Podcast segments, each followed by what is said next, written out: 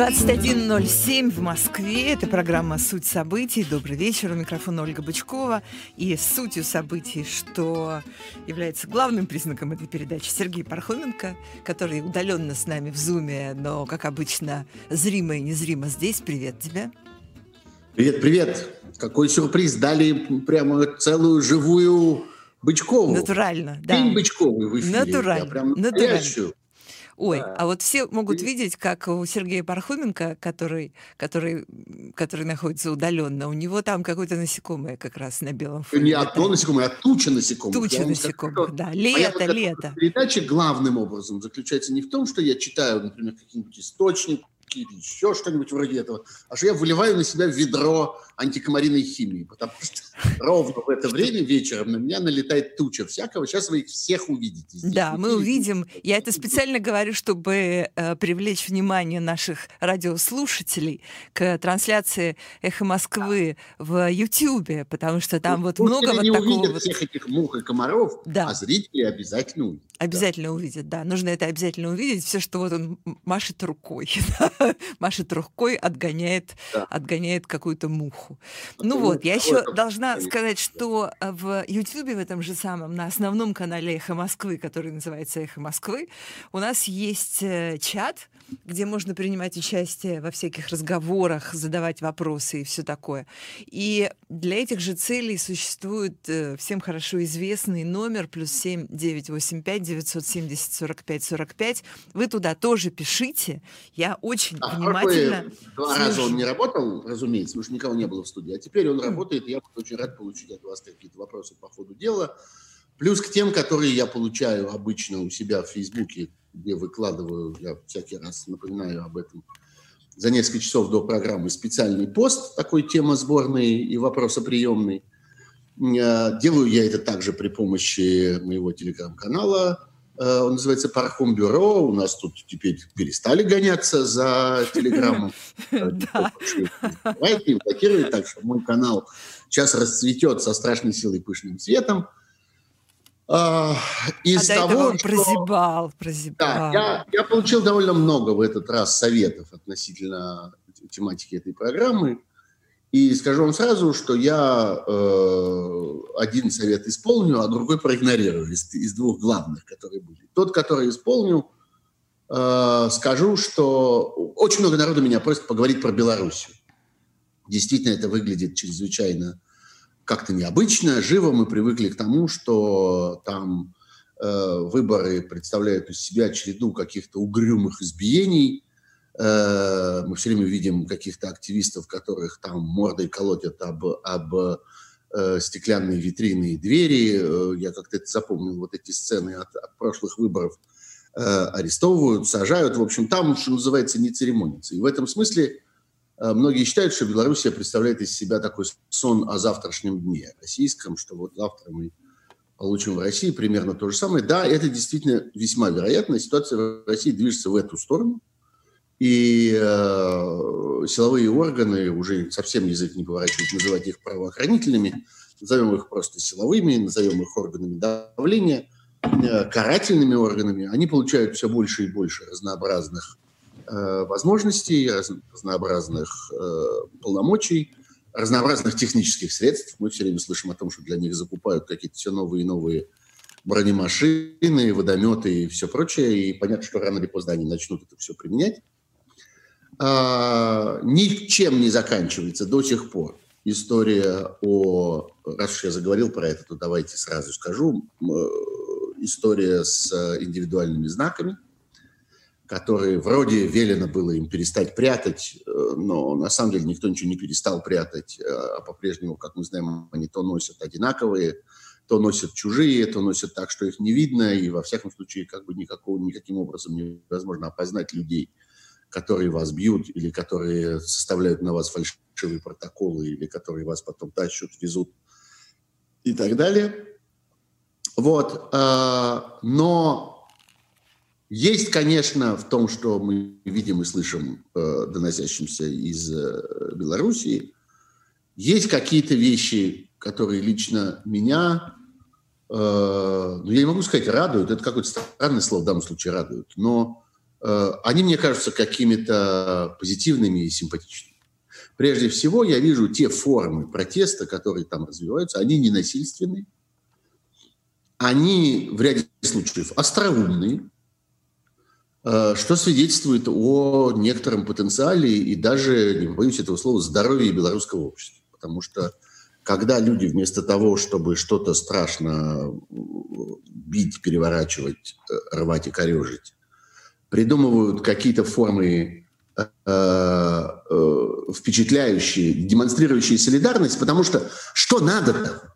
Задача же не состоит в том, чтобы расплющить как можно больше автомобилей или расколотить как можно больше витрин. Задача заключается в том, чтобы подать знак друг другу.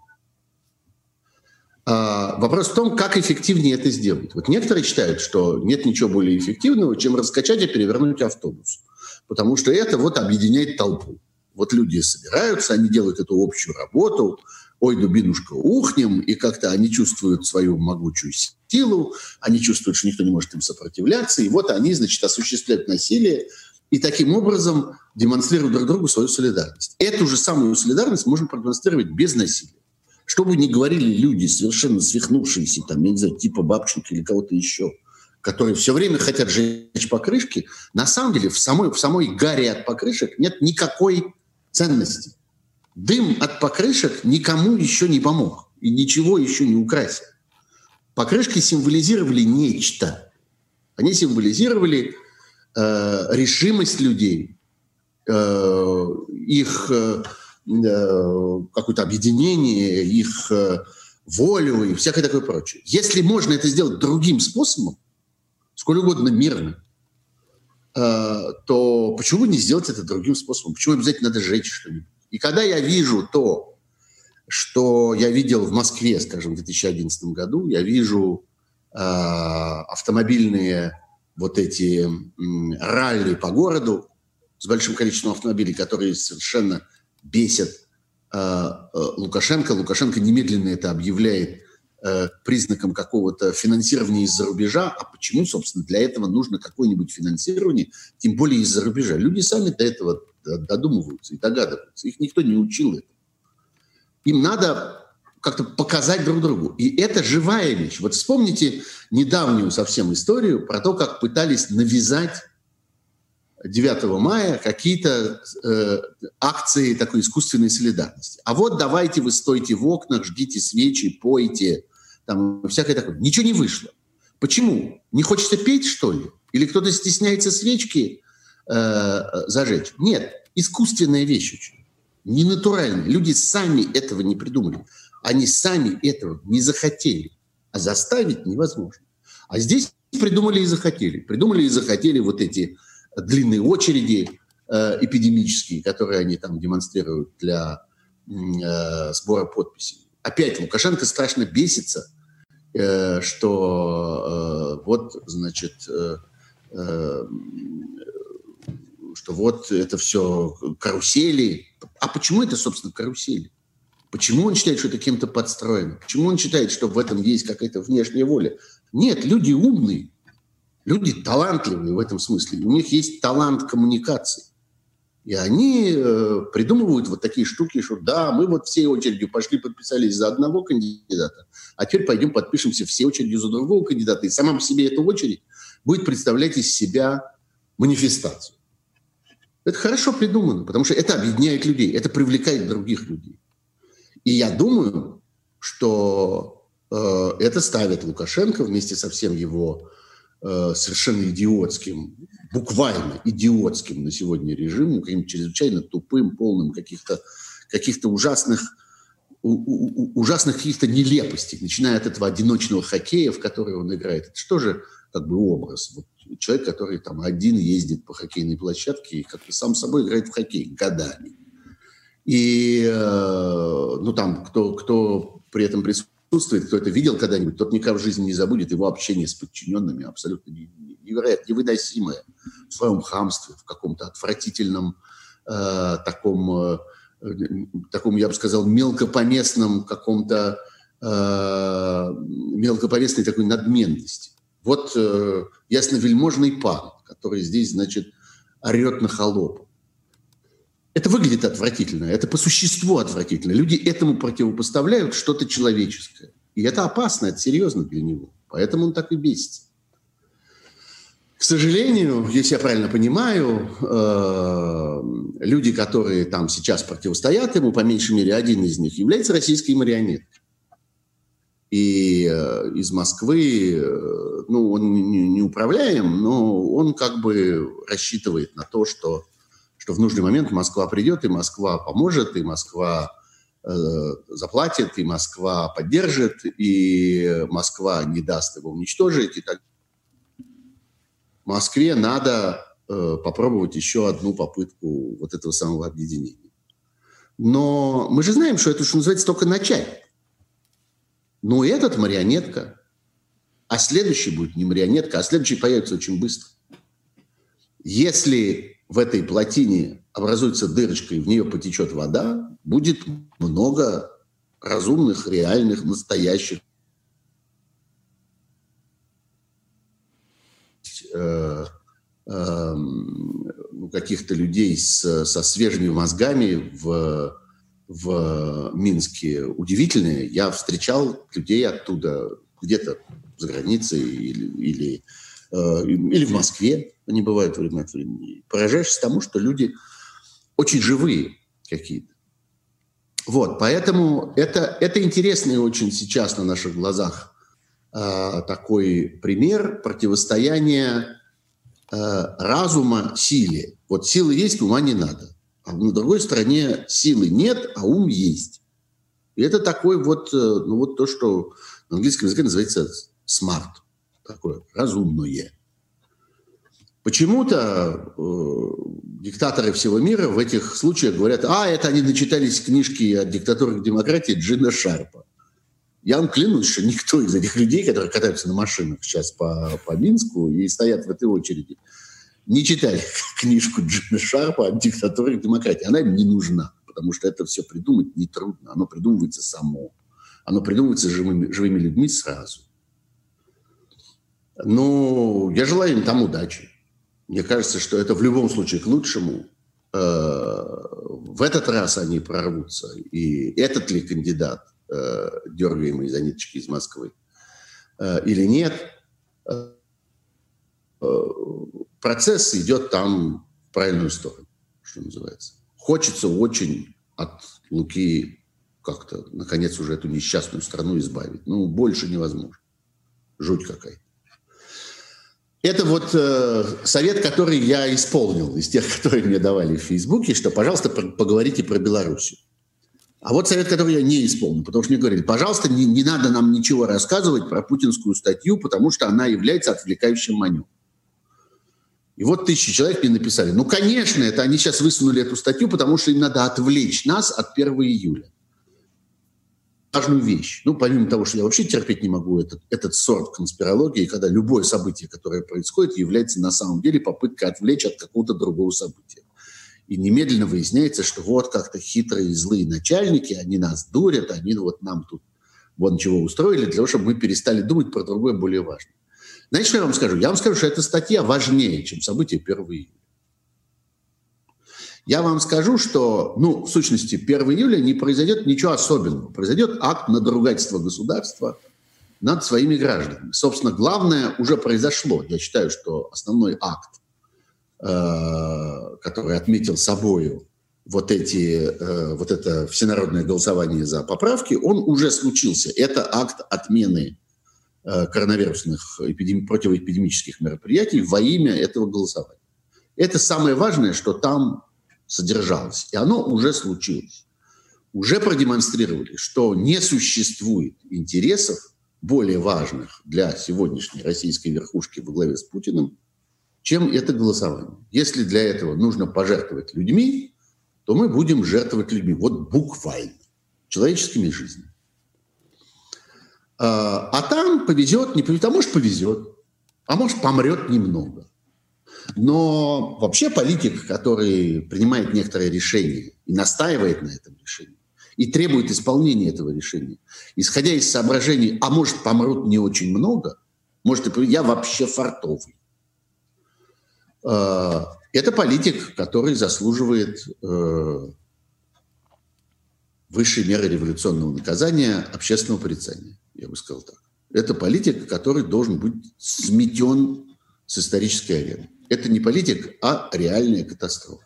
Человек, дошедший до последней степени политической подлости и политического свинства. Человек, который готов пожертвовать э, живыми людьми э, ради достижения не очень понятно чего.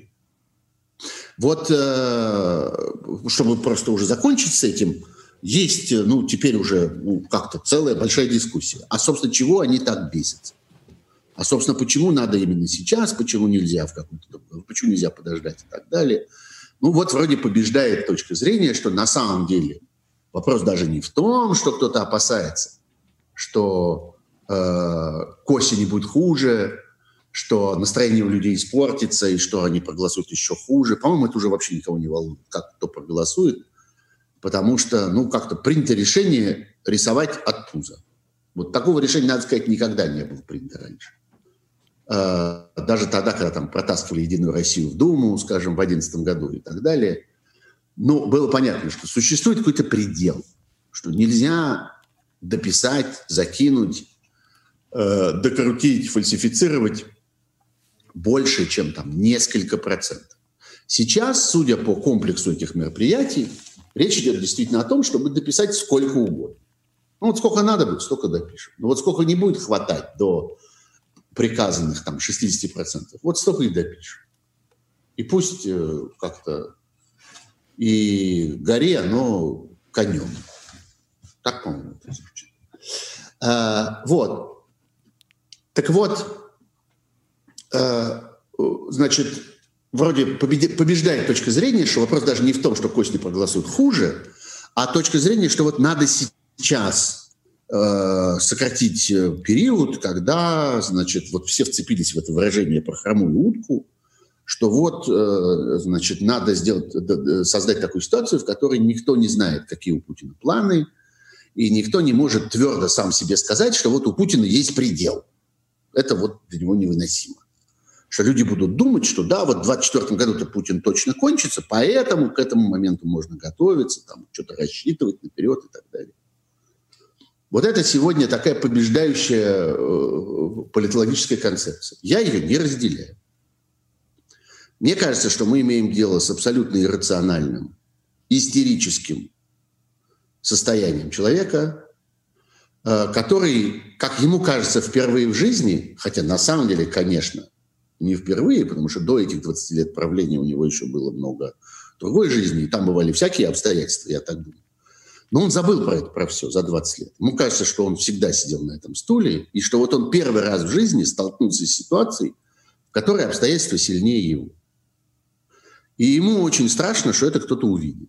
Что бывают такие моменты, когда пацан сказал, а ничего не произошло.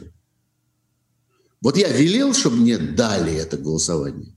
А тут вдруг какая-то всемирная эпидемия, пандемия, э, вся жизнь остановилась, все самолеты на свете перестали летать, все пароходы перестали плавать, э, люди стали носить маски миллиардами людей по миру. И вот вообще случилось что-то такое циклопическое, в результате чего мне не могут дать того, чего я велел. Не будет этого. Дайте. Дайте мне сейчас все равно. Потому что не существует на свете ничего такого, чтобы меня остановило. Плюс э, э, суеверие. Ну, человек, да, очень, этот конкретный человек э, является э, человеком, э, проникнутым огромным количеством всякого, я бы сказал, оккультного в широком понимании этого слова. И мы это все чаще и чаще видим в разных обстоятельствах. Он весь опутан приметами, прецедентами, с глазами, советами и вот всей вот этой вот э, механикой. И ему кажется, что если он один раз попустит, то оно все развалится. Вот я абсолютно убежден, что э, речь идет вот об этом. Просто потому, что я вижу, э, как работают окружающие. А в таких ситуациях они работают всегда одинаково. они потакают. Если они видят, что чувак свихнулся, если они видят, что речь пошла вот об этом, о сугубых э, суевериях и, и таких, и таком, я бы сказал, истерическом напряжении, то противостоять этому нельзя, потому что рациональное все кончилось. Нет больше никакого расчета. Нет больше э, никакого э, здесь, никакой логики. Есть только истерические порывы. А истерическим порывом можно только как-то отдаться. Или попытаться оседлать их. И дальше мы видим все, что мы видим. Вот эту, я в прошлый раз про это рассказывал, эту борьбу за вечную жизнь, на которой собралась нажиться целая компания людей во главе там со всякими Ковальчуками и, и всякими прочими. Кто-то наживает деньги, кто-то наживает себе огромную научную амбицию, кто-то садится верхом там, на гигантские многомиллиардные ассигнования и полагает, что он сейчас станет главным ученым в мире по этой части. Есть такой фасон исследователей, которых это очень заводит, я бы сказал. А кто-то просто, просто цинично как-то собирается сесть на финансовый поток, а кто-то собирается э, приобрести еще один канал влияния. Я сейчас о Сечине говорю которому, конечно, чрезвычайно важно оказаться владельцем всей этой операции под названием «Вечная жизнь», потому что это для него еще один канал давления, еще один способ доступа. И когда ему надо будет поговорить там о перепродаже через подставное лицо очередного пакета акций э, Роснефти, а для этого надо будет поговорить лично, ну так вот он зайдет под предлогом того, что у нас есть новости в, в истории с добычей тебе таблетки бессмертия. Полезная вещь, еще один канал. Вот это такой распад двора. Это происходит с империями периода обезумевшего императора. Это ровно происходит в Москве сегодня с участием большого количества людей. И одна из, э, одна из примет этого – это, собственно, история с этой статьей ну, хотя бы с появлением ее. У меня есть еще несколько секунд. Я начну эту тему и скажу дальше. Но действительно. Э, а есть еще маленькая группа людей, которая еще тоже решила свою маленькую проблемку, э, затащив эту знаменитую путинскую статью, которую он давно обещал. Я напомню, что он еще в декабре на пресс-конференции про это громко сказал, а потом с тех пор еще много раз на каких-то встречах с олигархами и так далее, и так далее, что он напишет этот текст затащили в удивительные совершенно издания под, под названием национальный интерес. Вот давай остановимся на этом. У нас сейчас э, на эхе краткие новости, небольшая реклама. И затем продолжим программу «Суть событий». Сергей Пархоменко через несколько минут сюда вернется. 21.33 в Москве. У микрофона Ольга Бычкова. Мы продолжаем программу «Суть событий». Сергей Пархоменко а, возвращается обратно. Итак, мы остановились, ты остановился да, мы остановились на, на журнале этом изумительном журнале под названием на изумительном журнале «Национальный интерес». Который является поразительным совершенно э, таким объектом. Он является таки, так, такой имитацией настоящего американского политологического журнала который много лет уже существует и становится все больше и больше имитаций, во главе с человеком, который занимал э, в американском политологическом сообществе очень специальную позицию, человека, у которого была репутация, э, э, ну, как бы, его все видели с ним, общались, разговаривали, но, в общем, было понятно, что у него, что называется, деньги в другом банке. Что он работает, на самом деле, давно уже на Э, что он является таким представителем э, около путинских, даже не сказать политических кругов, но просто около политической команды в Вашингтоне. И так ровно к нему относились, и так ровно с ним и разговаривали. И, собственно, это была его профессия. Э, таких людей есть несколько, но чаще всего они находятся в таком довольно жалком положении в Вашингтоне. Э, я сам это наблюдал. Вот есть некоторое количество таких маленьких собачек, которые как-то бегают и говорят, что вот мы здесь представляем интересы. Они очень, очень расцвели э, в период э, избирательной кампании Трампа, потому что они торговали контактами. Это все, кстати, очень забавно потом было описано в, во всех вот этих вот докладах о русском влиянии, о том, как огромное количество всяких мелких жуликов сбежалось к Трампу, там, членам его семьи, Мелании, к его избирательному штабу и так далее, с предложениями, сейчас мы вам организуем встречу там, встречу тут и так далее. Вот. Чаще всего э, это люди вполне ничтожные. Среди них есть такой здоровенный э, такой ферзь вот на этом поле. И это был Дмитрий Сайпс. Дело в том, что он происходит из э, очень знаменитой семьи. Э, он является приемным сыном потрясающих совершенно людей Дины Каминской и Константина Симиса. Это были знаменитейшие, уважаемейшие э, юристы, правозащитники пол, поздних советских времен. Э, Дина Каминская была адвокатом на большом количестве знаменитых диссидентских процессов. И процессе Буковского, и Марченко, и Багарас Литвинов, которые были участниками вот этой знаменитой демонстрации на Красной площади и так далее. В общем, легендарная абсолютно фигура. В какой-то момент их фактически выгнали из Советского Союза в конце 70-х годов. Они вынуждены были уехать, их вынудили уехать. Это была такая метода, как бы такое выталкивание и они работали, продолжали свою правозащитную деятельность в Америке и вели программы на Радио Свободе в пору как бы самого большого расцвета, когда огромное количество людей слушало эту Радио Свободу, и это было как-то чрезвычайно важно в позднем Советском Союзе. Ну вот у них вырос вот такой сынок, который сначала сделал свою карьеру ровно на родстве с этими людьми, а потом как-то завел себе другие отдельные контакты в Москве. И кончилось это все плачевно, потому что он сбежал из Америки. И это поразительная совершенно история. Это как бы важный американский политолог, устроивший важный американский журнал, ну, так это продавали Путин, который оттуда просто унес ноги в какой-то момент. А унес он ноги после того, как э, знакомая вам, наверное, Мария Бутина, помните, была такая, в большой скандал в 17-18 году, когда выяснилось, что вот, значит, есть э, в России человек по имени Александр Торшин, бывший сенатор, а потом там важный деятель э, Российского банка, э, который принимает заказы в Москве и который как-то говорит, что вы договоритесь со мной как-то, если вам что надо в Америке, договоритесь со мной, я вам сделаю, у меня там человечек есть. А человечек у него был Мария Бутина, которая там осуществляла разного рода, э, я бы сказал, лоббистские контакты. Ну, назовем это так.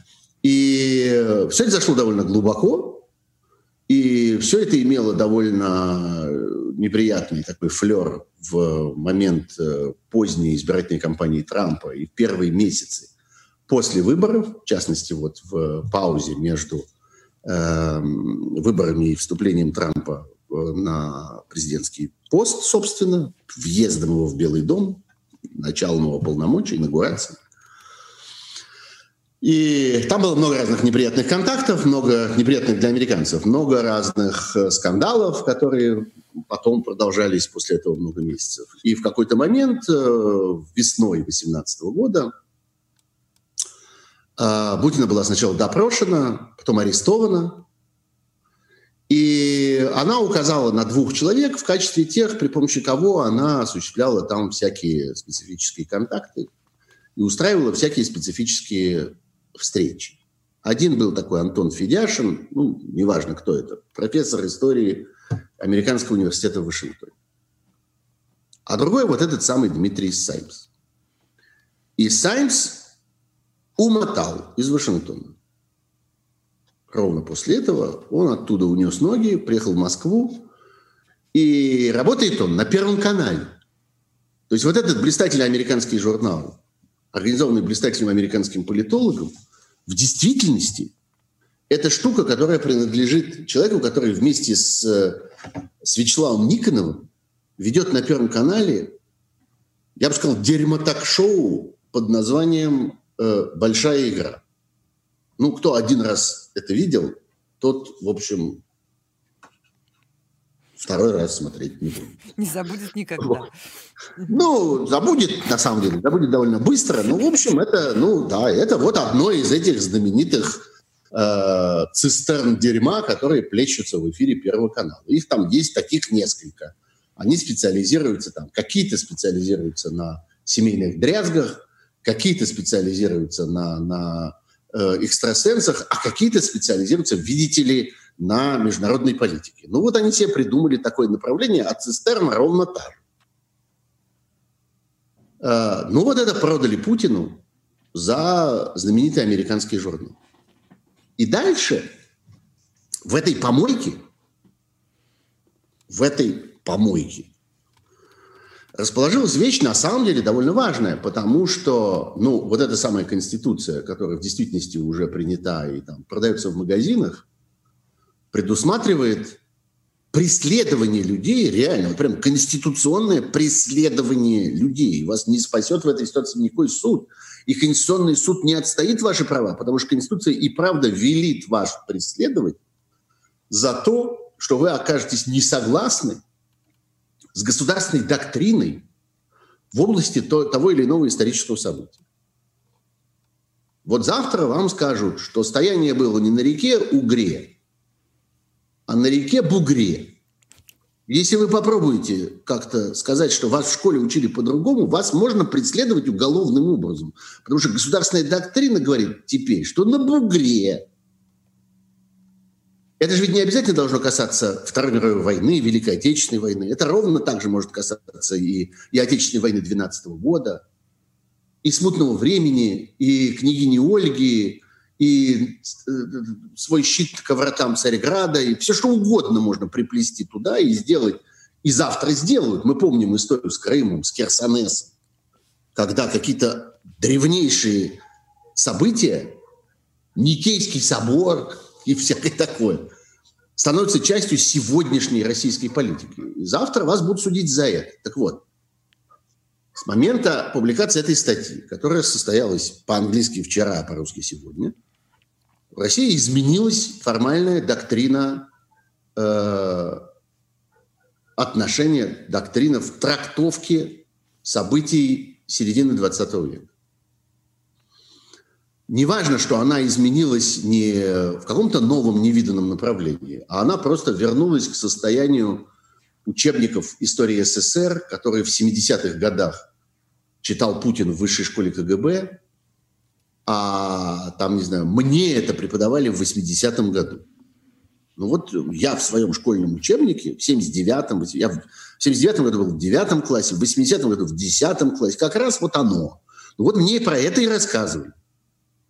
Значит, вот к этому теперь вернулась формальная доктрина. Это очень большое событие, потому что это судьбы реальных живых людей, я бы сказал, здоровых людей на голову, и информированных людей, которые завтра скажут, это было не так которые прочтут абзац, вот этот, собственно, абзац, который на всех произвел такое сильное впечатление. А вы, я не знаю, читали его? Давайте я вам его прочту.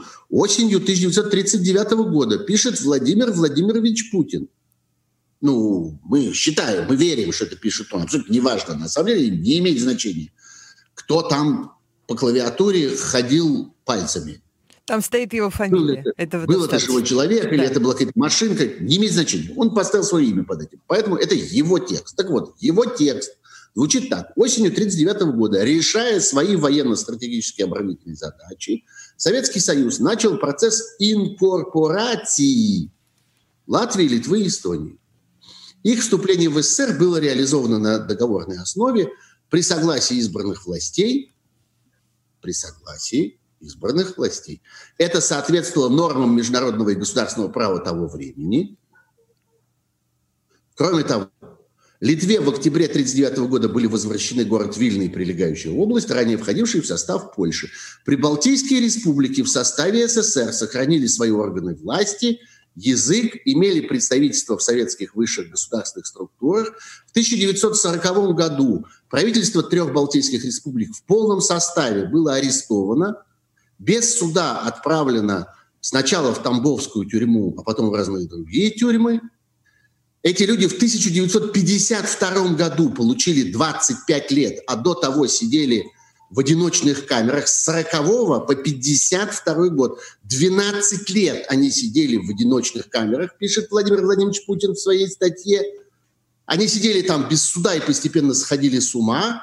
К 1952 году те из них, кто выжили, получили 25 лет. В 1954 году их выгнали из Владимирского терминала. Пишет Владимир Владимирович. Нет, он не пишет. Вот начиная с 1940 года он уже не пишет. Вот я только хотела сказать, где у тебя цитата Путина заканчивается, собственно. Цитата Путина у меня закончилась на том, что имели представительство в советских высших государственных структурах. Ты чека. На этом цитата кончилась. А дальше я вам сообщаю, что правительства трех республик были арестованы в полном составе с женами и детьми взрослыми, у кого были. Это я сейчас не говорю о массовых репрессиях, высылках, колоссальном количестве людей, которые умерли в поездах, когда их везли в Сибирь, э, расстрелах на месте и всяком таком. Я говорю только вот про то, что сохранили свои органы власти, язык, имели представительство в советских высших государственных структурах. На этом месте у Путина конец цитаты наступил в голове. А в действительности я знаю всю эту историю. Я разговаривал с министром иностранных дел Литвы Йозусом Уэпшисом в 90-м году. Он был еще жив. И он рассказал мне о том, как их в 52 году, в 54-м, прошу прощения, в 54 году, в 52-м они получили свои 25 лет впервые. Они сидели с 40 -го года. В 52 году их судили. В 54-м их выгнали из, из э, Владимирского Централа. Сказали, идите куда хотите. В качестве одежды гражданской им выдали одежду из предыдущей тюрьмы, потому что в, Бутырск, в Владимирском Централе одежда была полосатая, а в предыдущем, предыдущей тюрьме без полосочек. И в ней можно было ходить на улице. Им выдали из предыдущей тюрьмы одежду, как, как гражданскую. Они одели, надели ее и пошли. И дальше министр иностранных дел Литвы Йоза Суровшис служил кассиром в бане города Вязники. Ну и так далее. Там их немного, к сожалению, выжило. Был такой э, министр иностранных дел Латвии Мунтерс, председатель Совета министров Литвы Меркис, вдова главнокомандующего и министра обороны Эстонии Лайдонера. Она была русская женщина, православная. Ну вот она тоже вместе с ним прошла через это все. Вот. Э, вот за все, что я здесь сейчас вам рассказал, можно меня теперь судить. Потому что это не соответствует формальной точке зрения российского государства, высказанной Путиным в этой статье. А вы говорите, что не надо про это рассказывать. Так. Вот а, что я вам скажу. Да, не надо про это рассказывать. Повтори, что ты после этого дальше говорил. У нас пропал на секунду выползал. Я сказал, что меня просили про это не рассказывать, потому что все это нужно исключительно для того, чтобы отвлечь нас от 1 июля. А это гораздо важнее, чем 1 июля, считаю я. Вот сегодня поступила как бы первая реакция. Э, первая из балтийских стран, Латвия, заявила о том, что Э, они считают это надругательством над историей. Или Литва. Я уверен, что они заявят все три. Э, и Эстония заявит, и Литва заявит, и Польша заявит. Несомненно. Э, я думаю, что будут эти заявления, они не будут иметь никакого эффекта. Потому что, в общем, эти заявления по существу представляют из себя пожимание плечами и кручение пальцем у виска. Россия сделала еще один шаг в направлении, э, вот она, она удаляется от мира.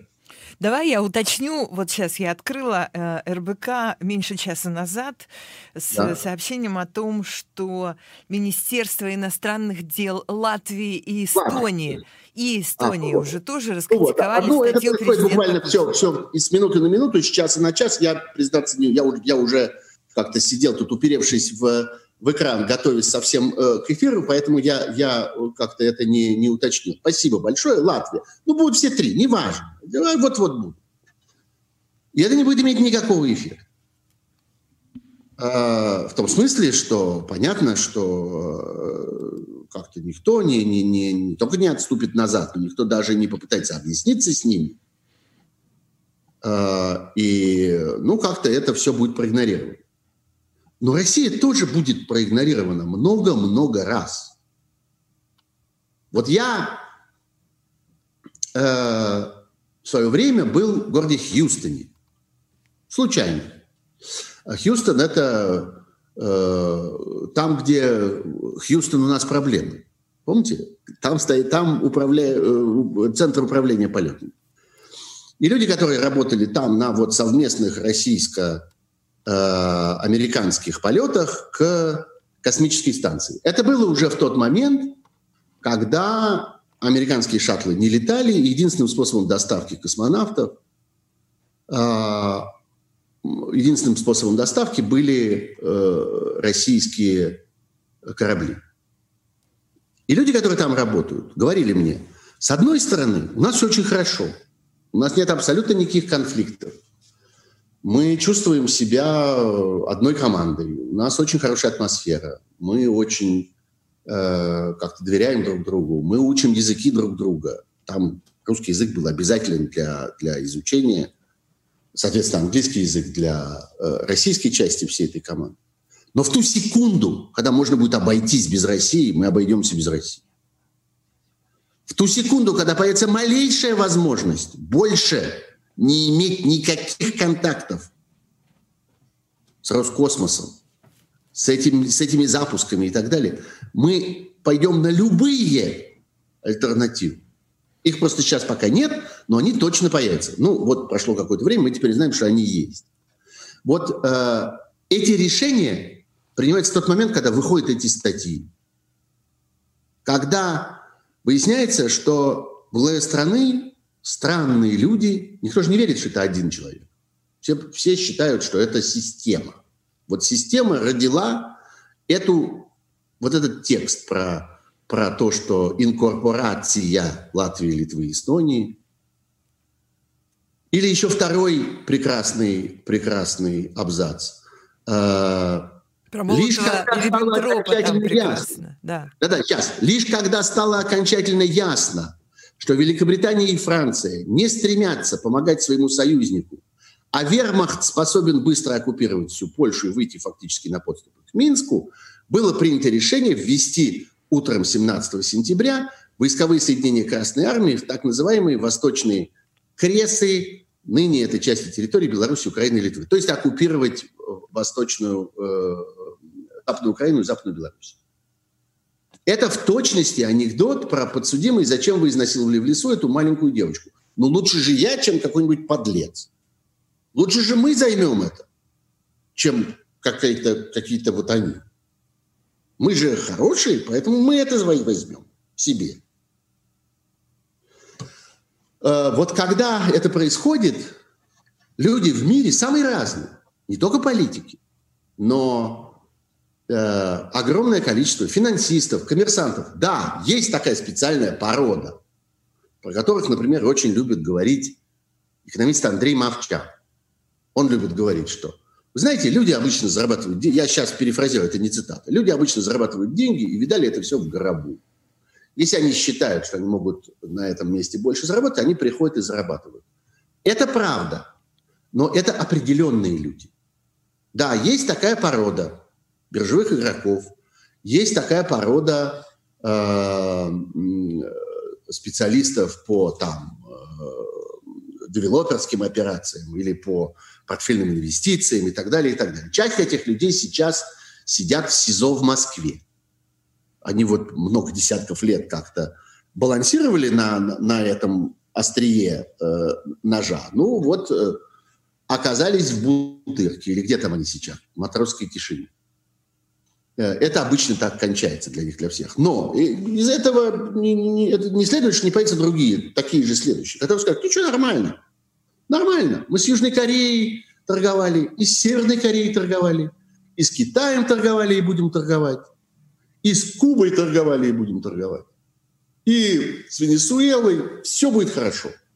Потому что нам все равно. Наша профессия зарабатывать деньги. И с Россией будем торговать. Ничего страшного. Диктатор. Диктатор.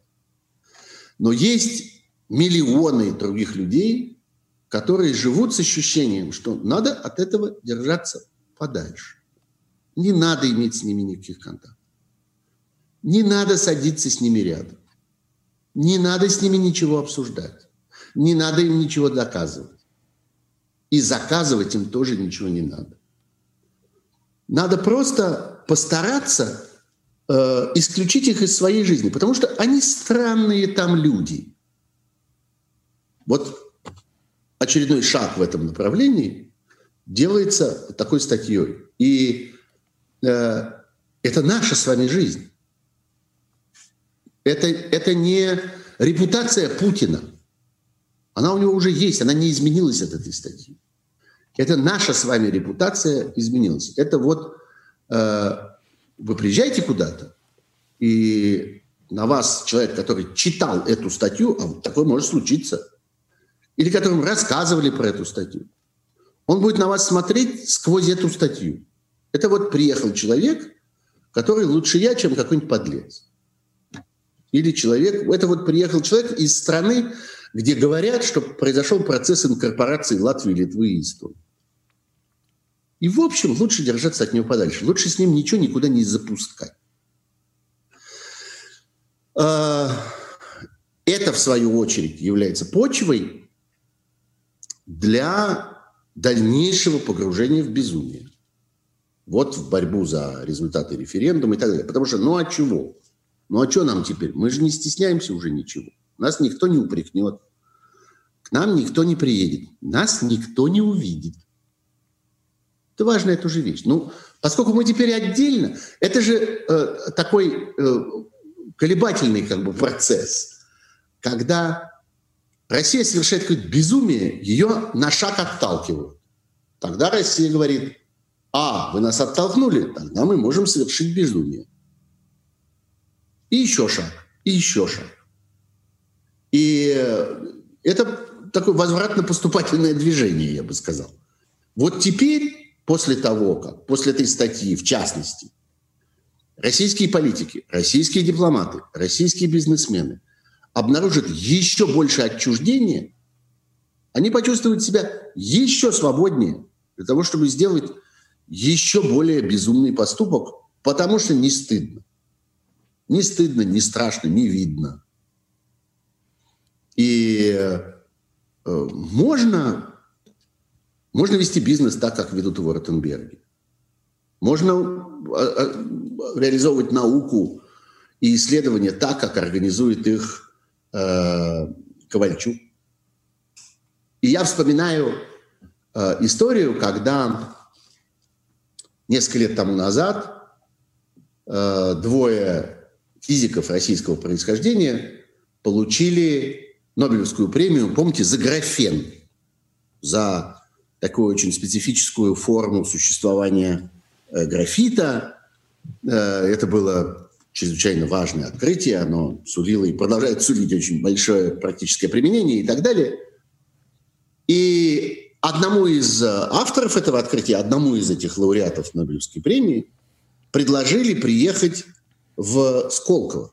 Предложили ему большие деньги, какую-то там кафедру. Сказали, ну что, чувак, давай, мы платим. И он в ответ на это спросил, вы с ума сошли? Вы думаете, что это так делается? Вы думаете, что можно вот, вот это все, что у вас там происходит, вот это все, что я про вас знаю, вы думаете, это можно просто перекрыть цифрой, просто больше заплатить, чтобы я перестал обращать на это внимание. Так не бывает. Это так не работает. И таких случаев очень много на самом деле. И с каждым днем все больше. Ну вот, получается, что я столько времени просидел на этой теме, а она важная. Я думаю, что это, собственно, определит собой очень много из того, что нас ждет в жизни в ближайшие годы. Да, закончим на этом. Да, спасибо тебе большое. Это Сергей Пархоменко и программа «Суть событий». Мне остается сказать, что через несколько минут в программе, в прямом эфире «Эхо Москвы» у нас программа «Сканер». Там мы будем говорить о том, что происходит в Американской республиканской партии и что происходит э, в международных компаниях типа «Марс».